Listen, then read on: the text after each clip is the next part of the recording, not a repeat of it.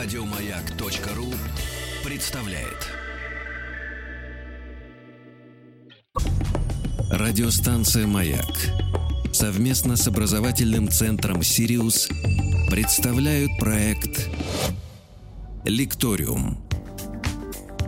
Дорогие друзья, наша традиционная рубрика «Лекториум», которую мы готовим вместе с специалистами Общероссийского образовательного центра «Сириус» в Сочи, каждый раз знакомит вас с новыми темами. И я рад приветствовать в нашей студии Михаила Федоровича Черныша. Михаил Федорович, доброе утро. Доброе утро. Михаил Федорович является первым заместителем директора Федерального научно-исследовательского социологического центра Российской Академии наук, вице-президентом Российского общества социологов. Ну и тема у нас, не сочтите за формальность, звучит так.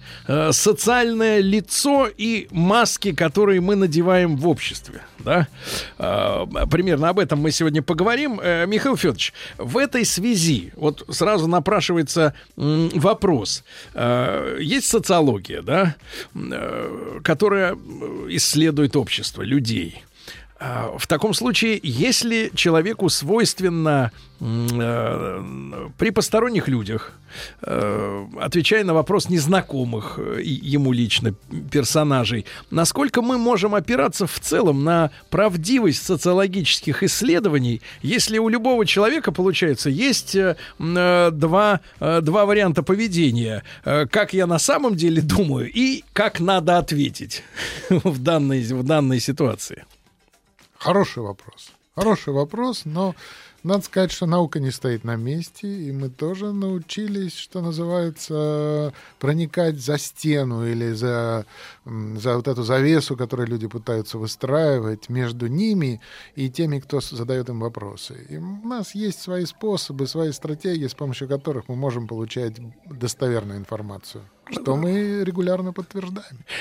Вы появились сейчас в образе доброго следователя, который говорит, допрашиваемому, мы все равно доберемся до твоей сути. Мы знаем. Ну, мы так не говорим, конечно, потому что именно это говорить не нужно.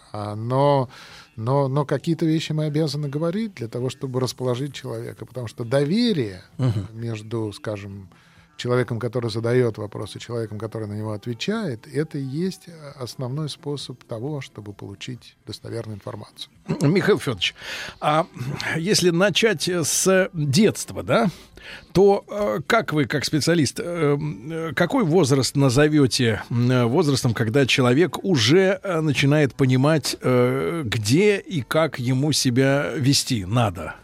Да, и, соответственно, перед кем и как себя показывать? Это очень хороший вопрос. Хороший потому, что человек начинает понимать эти вещи, то, как ему надо себя вести, с очень раннего возраста. Вопрос в контексте. Он же начинает понимать, как себя надо вести, например, с мамой и папой. Это одно понимание. Другое понимание наступает у него тогда, когда он приходит в школу, и там он начинает понимать, как ему вести себя с одноклассниками, с друзьями. Потом он взрослеет, и в какой-то момент 14-16 лет начинает уже присматриваться к тому, как себя вести в группе друзей или в обществе в целом. Вот вы только что обсуждали то, когда люди съезжают. Не хотят съезжать. Не хотят съезжать, да, но то, что они съезжают, уже означает, что они должны выучить, как себя вести с людьми чужими. А может ли свидетельствовать вот такое количество, большое достаточно, людей, которые хотят остаться, да, с теми людьми, с кем им удобно?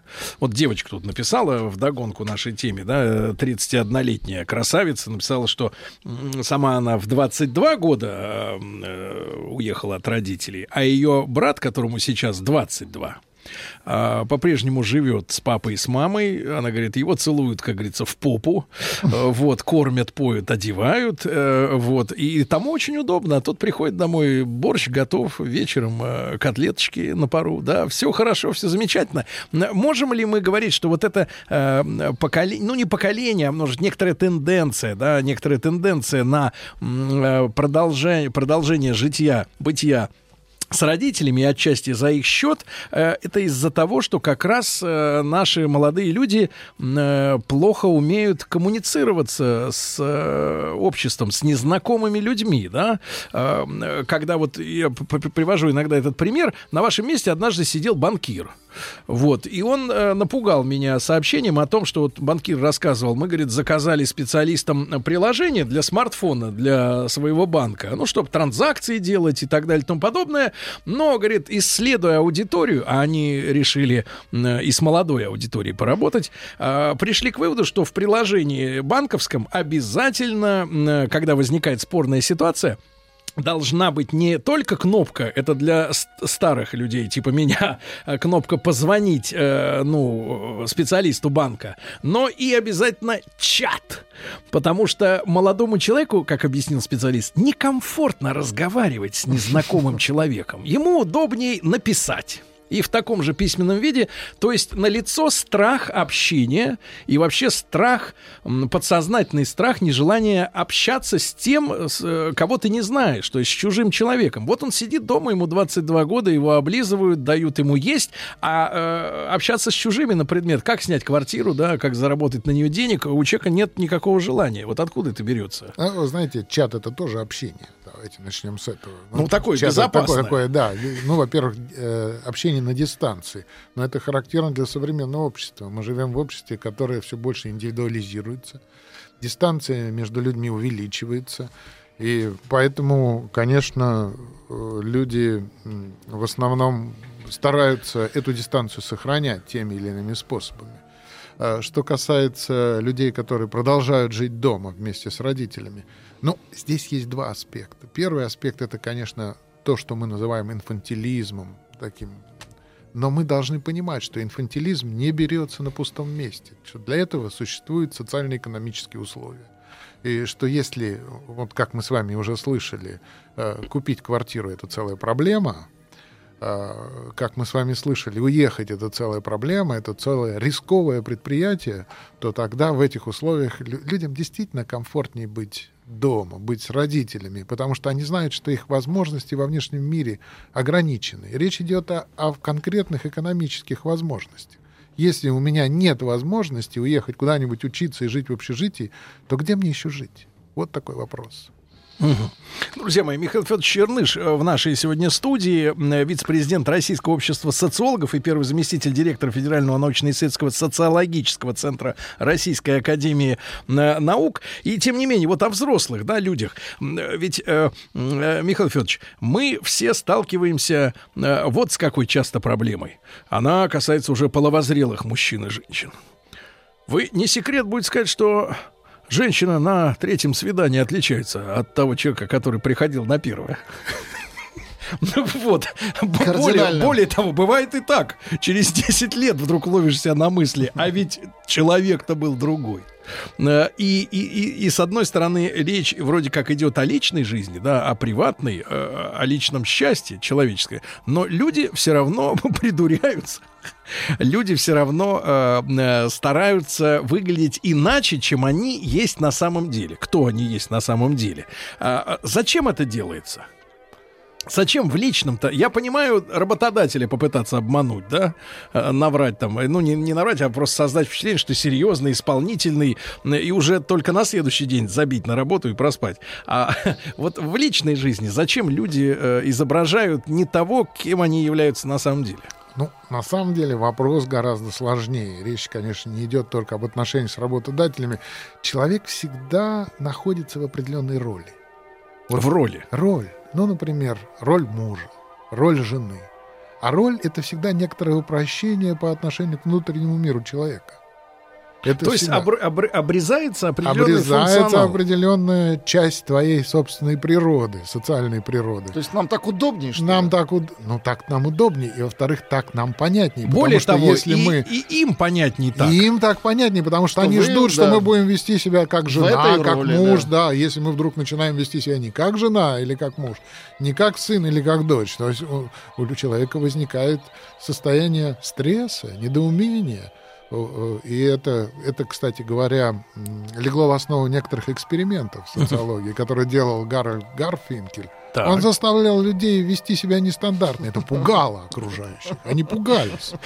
Потому что они видели совершенно других людей, другую личину, и это их очень сильно смущало. Поэтому это делает общество возможным.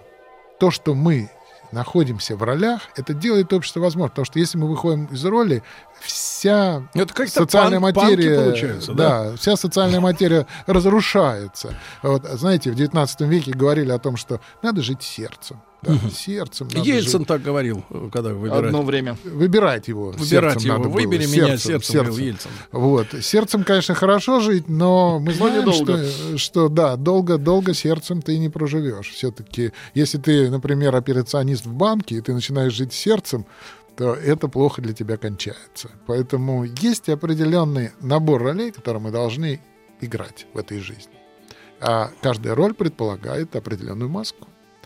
И кроме того, в этом обществе ценится конформность. Это как перевести на русский? Ну, на русский язык это значит стремление... Ну, конформист — плохое слово. А стремление человека жить в обществе и презентовать себя обществу в качестве человека позитивного. Позитивного? Позитивно, да. Мы все хотим быть хорошими. Это когда женщина пишет: ищу мужчину с высшим образованием, с чувством юмора и без заморочек. Да, и без заморочек. Чтобы вместе с ним в ее жизнь не приплыл, например, непогашенный кредит. Или желание купить нет-нет, да и наркотик. Да, или 10 лет отсидки. Да-да-да. Без заморочек, да, конформность, да. И мы хотим выглядеть позитивными людьми. Мы хотим, чтобы люди воспринимали нас как людей хороших, позитивных. И поэтому мы тоже, конечно, принимаем некоторую личину. Но не могу не спросить тогда на фоне этих... на фоне... Значит, у нас есть разный тип людей. Михаил Федорович, вы наверняка... Вы, конечно, мужчина крупный, вам проще, но люди сталкиваются, да, особенно... Но видишь, навстречу идет человек, который, в принципе, на неаккуратно заданный вопрос может либо нож сунуть, либо выстрелить, либо сунуть в рыло сунуть, да. Поэтому мы так немножко встреноженные немножко, да. Вот люди, мы так готовы к обстоятельствам встречи. Но, знаете, есть так называемые сложные люди. Это и подростки бывают, и взрослые люди. Артисты, да? Обычно сложные которые люди. Которые вот наоборот выглядят как замороченные. Говорят сделанными интонациями какими-то, да, вот и полностью закрываются. В ряде случаев это тоже роль определенная. Роль плохого парня по отношению к кому-то. Но к кому-то одновременно надо быть хорошим. То есть, если ты идешь, и там идет навстречу тебе какой-то чужак, и ты говоришь: я крутой, а ты кто? Да? Чьих будешь? Да, чьих будешь. Но, с другой стороны, у этого человека всегда есть референтная группа, в которой он принят, и которая воспринимает его именно таким. Для них это позитивно. Для них это позитивно, потому что если он будет другой, они перестанут его воспринимать. Они скажут: ну что это? Это же какой-то... Да они его зарежут просто. Вот так тоже бывает, да. Он предал наш коллектив. Конечно. Да. Так что, знаете... А вот замороченные, те, которые, знаешь, вот такие непростые, так называемые люди, да, вот они, как говорится, у нее сложный характер. Сложно сочиненные. Да. Вот, и знаешь, когда человек тебе, например, на первой нескольких минутах знакомства, вываливает, например, что вот... Я могу привести пример из личной жизни. Опять же, извините, не злоупотребляю персоналиями, но, тем не менее, это было очень давно, но я это запомнил в силу того, что я был шокирован. Я пригласил девушку на свидание. Это была среда. Я почему запомнил, станет ясно совсем скоро. Вот, это была среда. Мы пошли обедать. Мы просто... Разговаривали, мы заказали, как сейчас помню, суп. Это было не очень обычно есть суп на свидании. Обычно женщины любят что-нибудь помельче. И вдруг она так мечтательно, значит, голову так вот как-то приопустила и говорит: а я не люблю целоваться утром в субботу. И я так как-то в осадок выпал, потому что это была не пятница. Это была среда. И вдруг эта фраза и заявка, что вот человек мне показывает там на 20-й минуте разговора с незнакомым мне человеком, да, показывает... Что ты с ней до субботы? Нет, человек показывает, что у него есть вот незыблемые принципы, как вот она живет.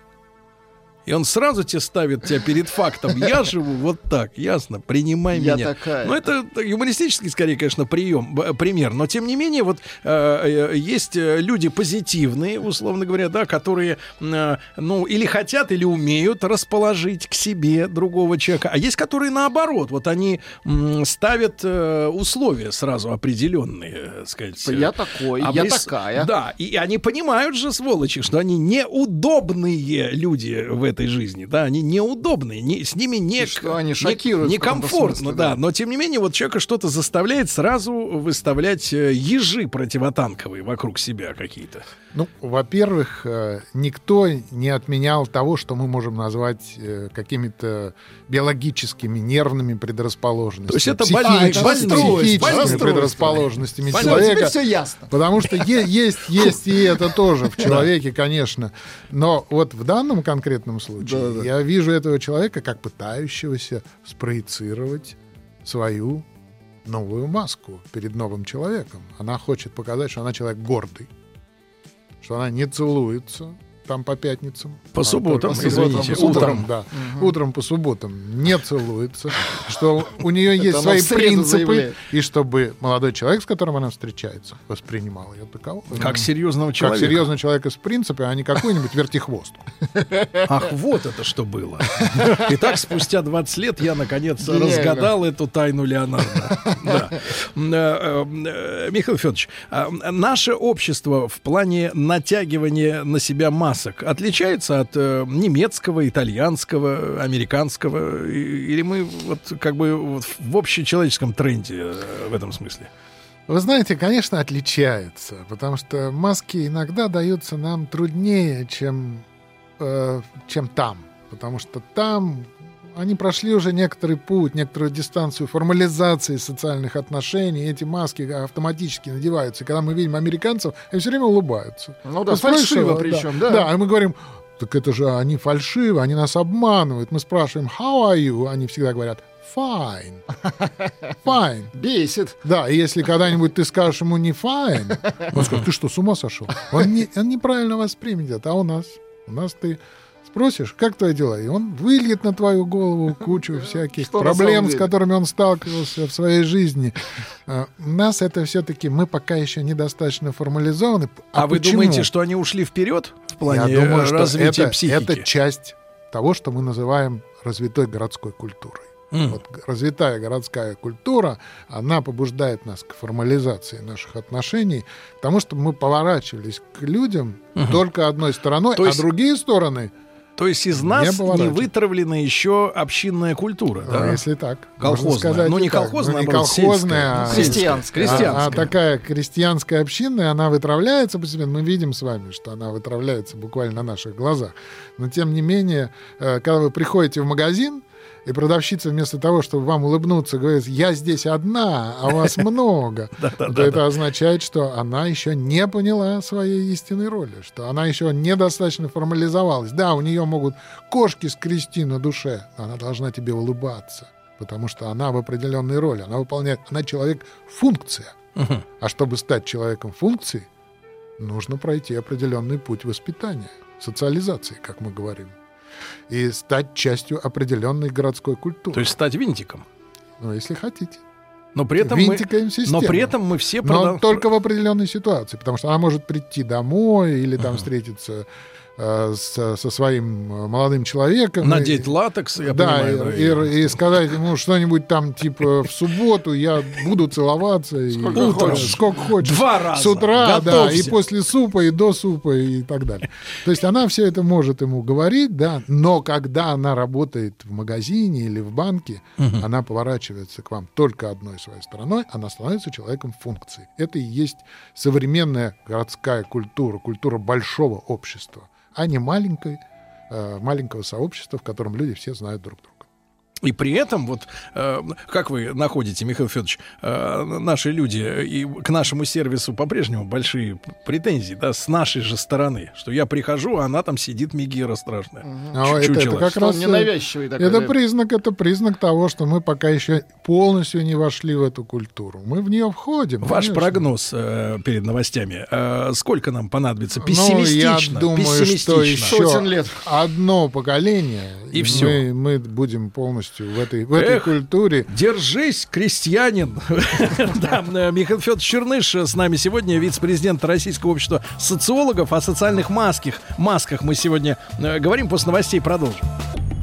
Радиостанция «Маяк» совместно с образовательным центром «Сириус» представляют проект «Лекториум». Друзья мои, так, в нашей студии сегодня Михаил Федорович Черныш, первый заместитель директора Федерального научно-исследовательского социологического центра Российской Академии наук, также вице-президент Российского общества социологов. Михаил Федорович, ну и мы, конечно же, понимаем, что маски бывают у кого? У артистов, всех. У всех. С этим нужно смириться, но некоторые люди-обыватели, они, не так глубоко зная предмет, как вы, они думают, что люди все обычные, да, но вот обязательно у артиста должна быть маска. У человека вообще публичной профессии. У клоуна она, в общем-то, как-то и не снимается. И, конечно, если говорить о политике, да, то в целом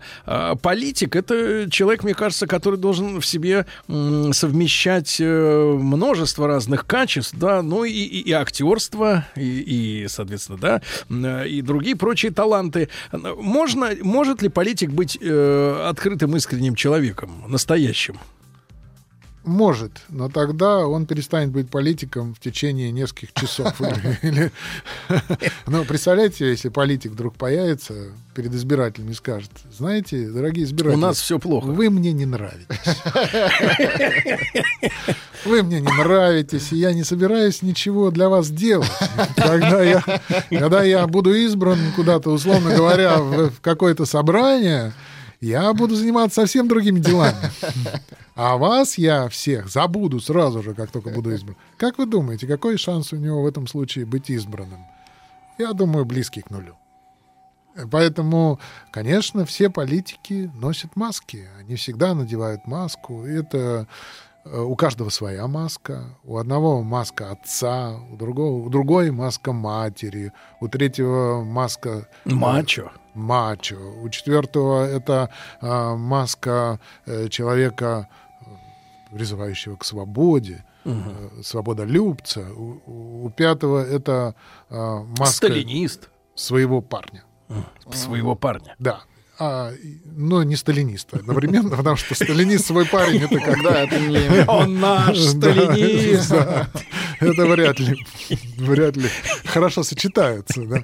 Но, тем не менее, каждый политик, конечно, надевает какую-то маску и произносит какие-то дежурные слова. А то, что происходит в том случае, если вдруг они произносят не те слова, мы с вами знаем. В последнее время был ряд скандалов, когда какие-то чиновники вдруг начинали что-то говорить, не соответствующее их роли, их функции. И мы знаем, как сразу поднимался. Почему-то, как правило, это женщин прорывает. Вот все эти примеры, да, последнего полугода, это вот дамы из провинциальных органов власти, которые дают интервью или их записывают на какой-то телефон, и они начинают вдруг открывать рот. Да, и несут какую-то, в общем-то, понятную, но почему-то сразу одновременно хамскую какую-то пургу.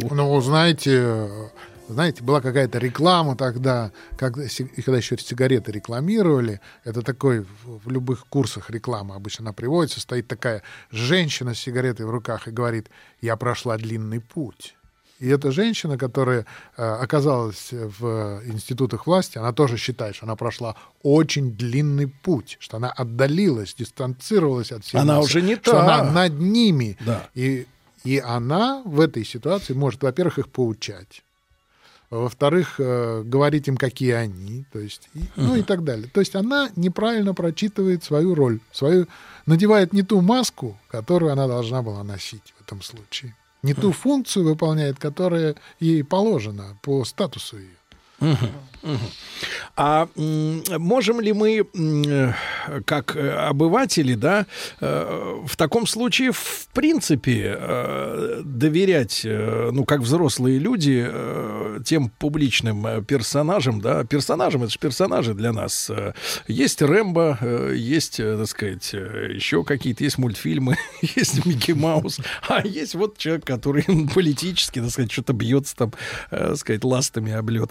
Вот, да, есть ли смысл вообще, в принципе, в политической жизни, как класс, как в классе, да, для общества? Потому что, значит, поддельные персонажи что-то впаривают лохам, как говорится, да? И, соответственно, какой в этом тогда смысл?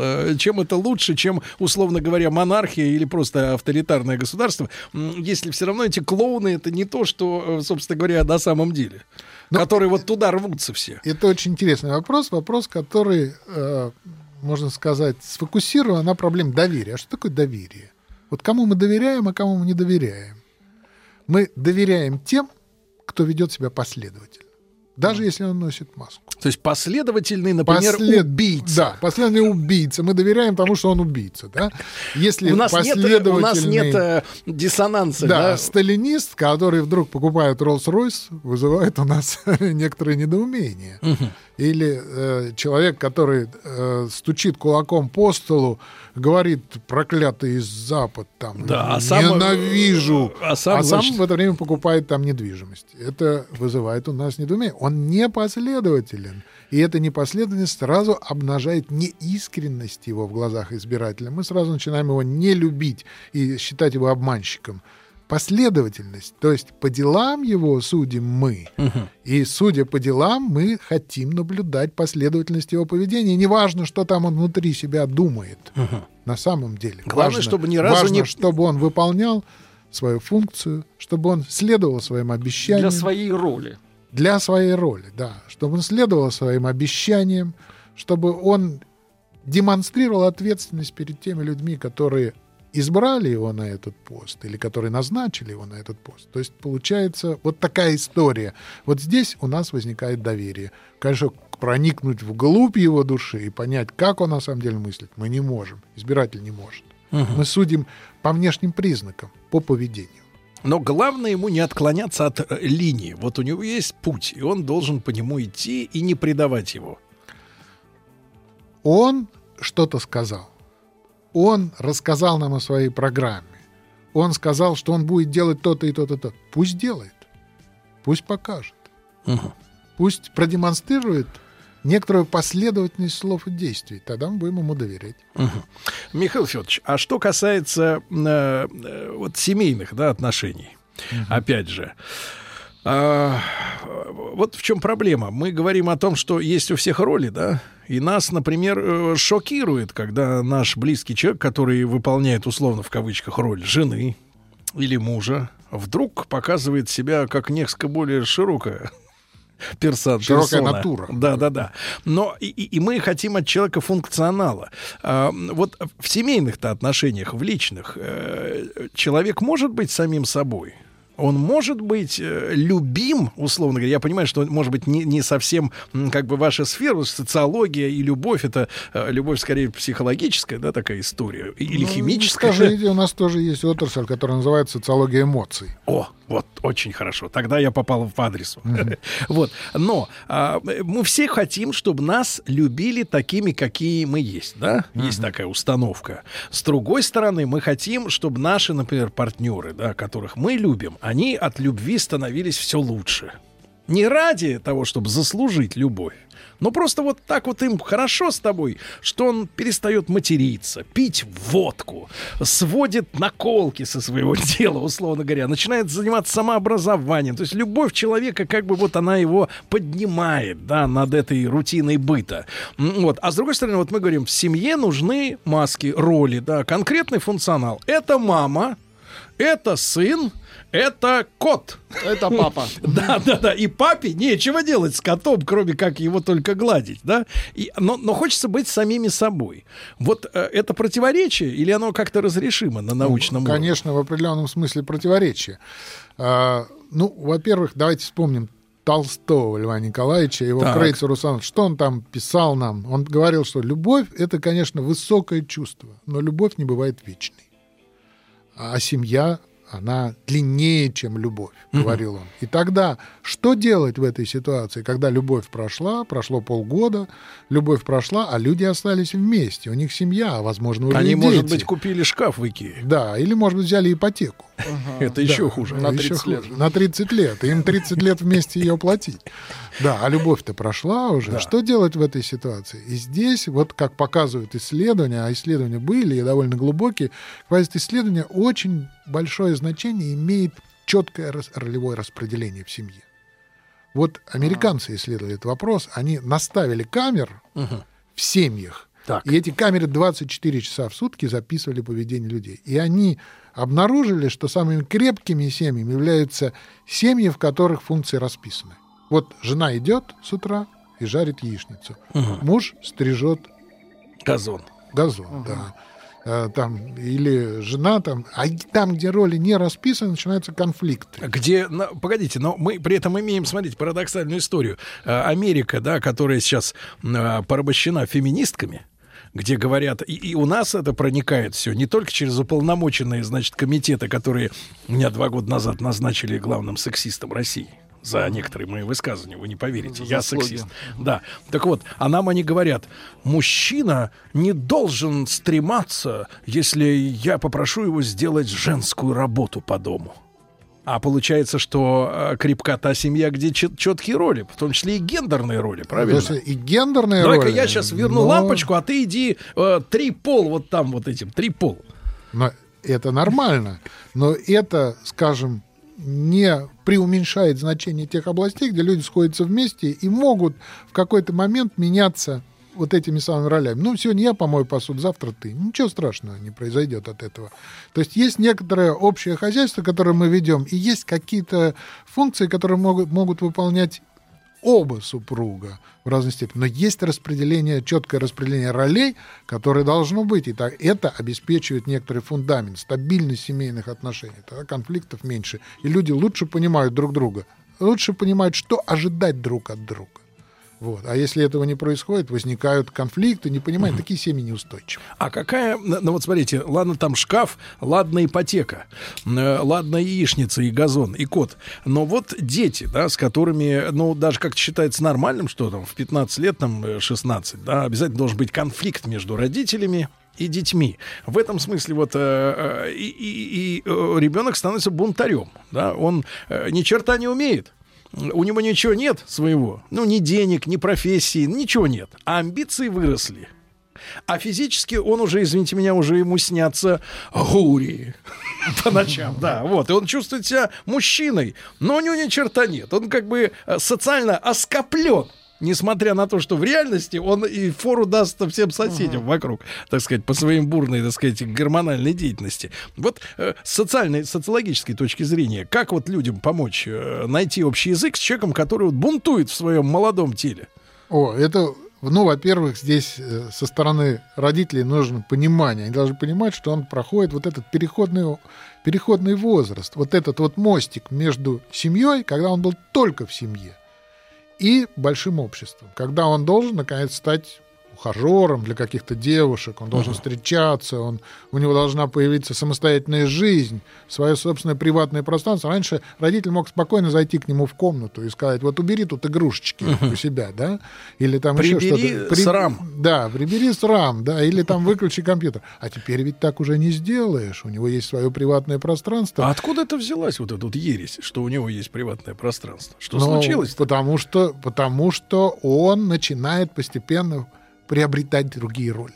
Да? Да, он начинает приобретать другие роли и приобретает их, ориентируясь на тех же самых родителей. Он списывает с них свои роли. Как себя должен вести мужчина? Или дочь смотрит на мать и говорит, как должна вести себя женщина. Уже взрослая. Чтобы взрослая. Что такое взрослый? Я уже взрослый, я становлюсь взрослым, я списываю эти роли. Они для меня модели поведения. Но не только родители, конечно, потому что есть еще и средства массовой информации, есть еще друзья, которые расскажут, как надо себя вести в каких-то ситуациях. Все это вместе, все эти информационные потоки рождают в человеке убежденность в том, что он должен быть самостоятельным, стремиться к максимальной самостоятельности. Хватит меня опекать. Я уже взрослый. Вот что говорит подросток своим родителям. Родители должны это понимать, должны принимать его таким, какой он есть, потому что для него это очень сложный период, это сложный переходный период. Но я считаю, что Михаил Федорович, отец должен быть готов к этим возникновению этих амбиций и не забрасывать качалку, чтобы в случае чего, как следует, так сказать, проучить стервеца, так сказать, коротким хуком. Михаил Федорович Черныш с нами сегодня, мы говорим о социологии. Радиостанция «Маяк» совместно с образовательным центром «Сириус» представляют проект «Лекториум». Друзья мои, с нами Михаил Федорович Черныш, вице-президент Российского общества социологов. И, Михаил Федорович, ну, не могу не воспользоваться нашей сегодняшней встречей, чтобы чуть-чуть отойти от темы социального лица.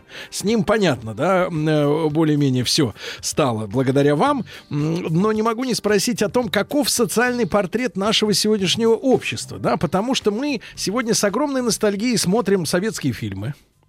Мы очарованы тем советским человеком. Условно говоря, до начала 80-х фильмы говорили о психологических проблемах. Да, они не были сиюминутно заточены на какие-то события. Да, это было как бы разговор по душам.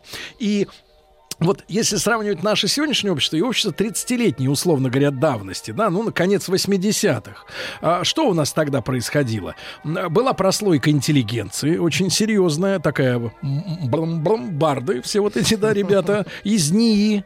Был рабочий класс, были бандиты уже, вот, из качалок, были кооператоры, вот, и как-то вот мы были в раздрае, вот, в совершеннейшем, мы искали себя, вернее, мы даже не поняли, что уже потеряли, но как мы изменились вот за эти 30 лет, вот может быть, в это зеркало сегодня стоит взглянуть и понять, какие мы, потому что мы же все разобщены, действительно, мы атомизированы, мы же не можем сверху посмотреть, а что на самом деле у нас сегодня? Ну, вы знаете, наше зеркало тоже на самом деле меняется. Оно так, зеркало, знаете, как в Шреке, помните? Там зеркало что-то пыталось сказать, а ему как показал себе на уме Фарквард, да, что надо говорить. И оно нам сказало, оно сразу сказало то, что надо.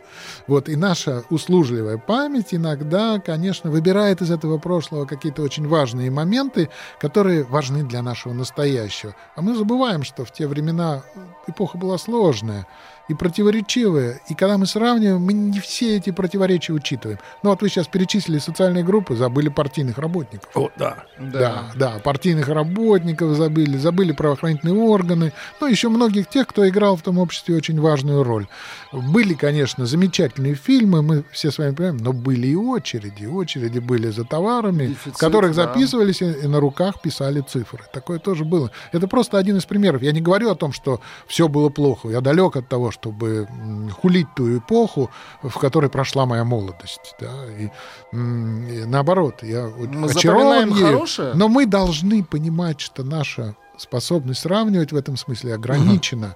Ограничены нашей памятью. Так вот я к тому и клоню, что и сравнивать-то не с чем. Не представляю себе сегодняшнего положения дел.